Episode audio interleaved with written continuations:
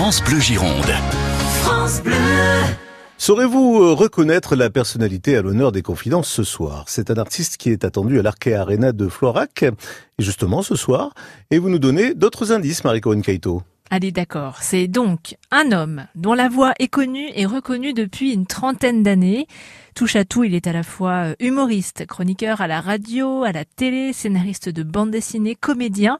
Sa voix, ou plutôt ses voix, se font entendre, il s'en amuse et nous amuse par la même occasion.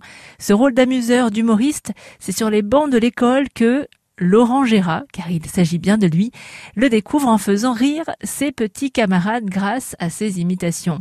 Véritable don, il entretient ce talent pendant son adolescence pour atteindre le niveau qu'on lui connaît désormais. La carrière de Laurent Gérard est faite de rencontres.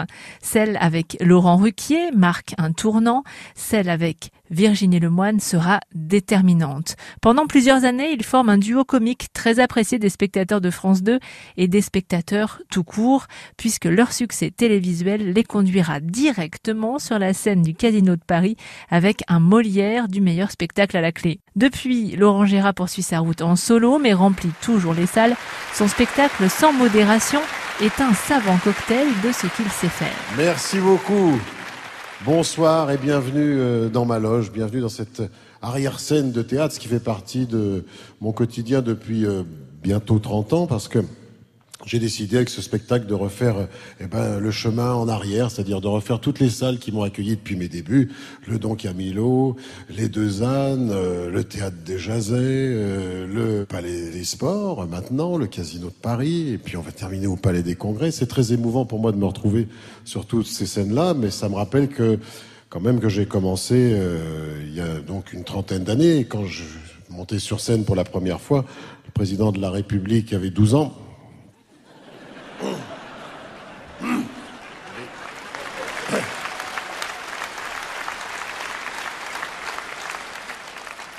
et sa femme en avait déjà 62. S'il épingle le monde de la politique, il n'épargne pas non plus les chanteurs et chanteuses comme Céline Dion. Ah, vous êtes pas gâtés quand même, vous autres au niveau chanteuse. Entre la Zaz qui a pas vu un pommeau de douche depuis belle lurette et la Christine on the Queen qui se tortille comme une maudite folle.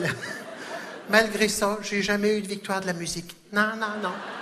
Enfin bon, je me console avec mes enfants. C'est donc un Laurent Gérard grand cru que vous découvrez dans son spectacle sans modération. Et c'est ce soir, à 20h, l'Arkea Arena de Florac. Les confidences à retrouver sur francebleu.fr.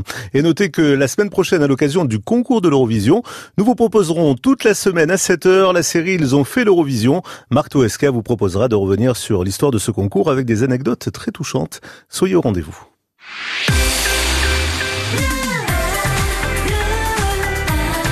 France Bleu Gironde.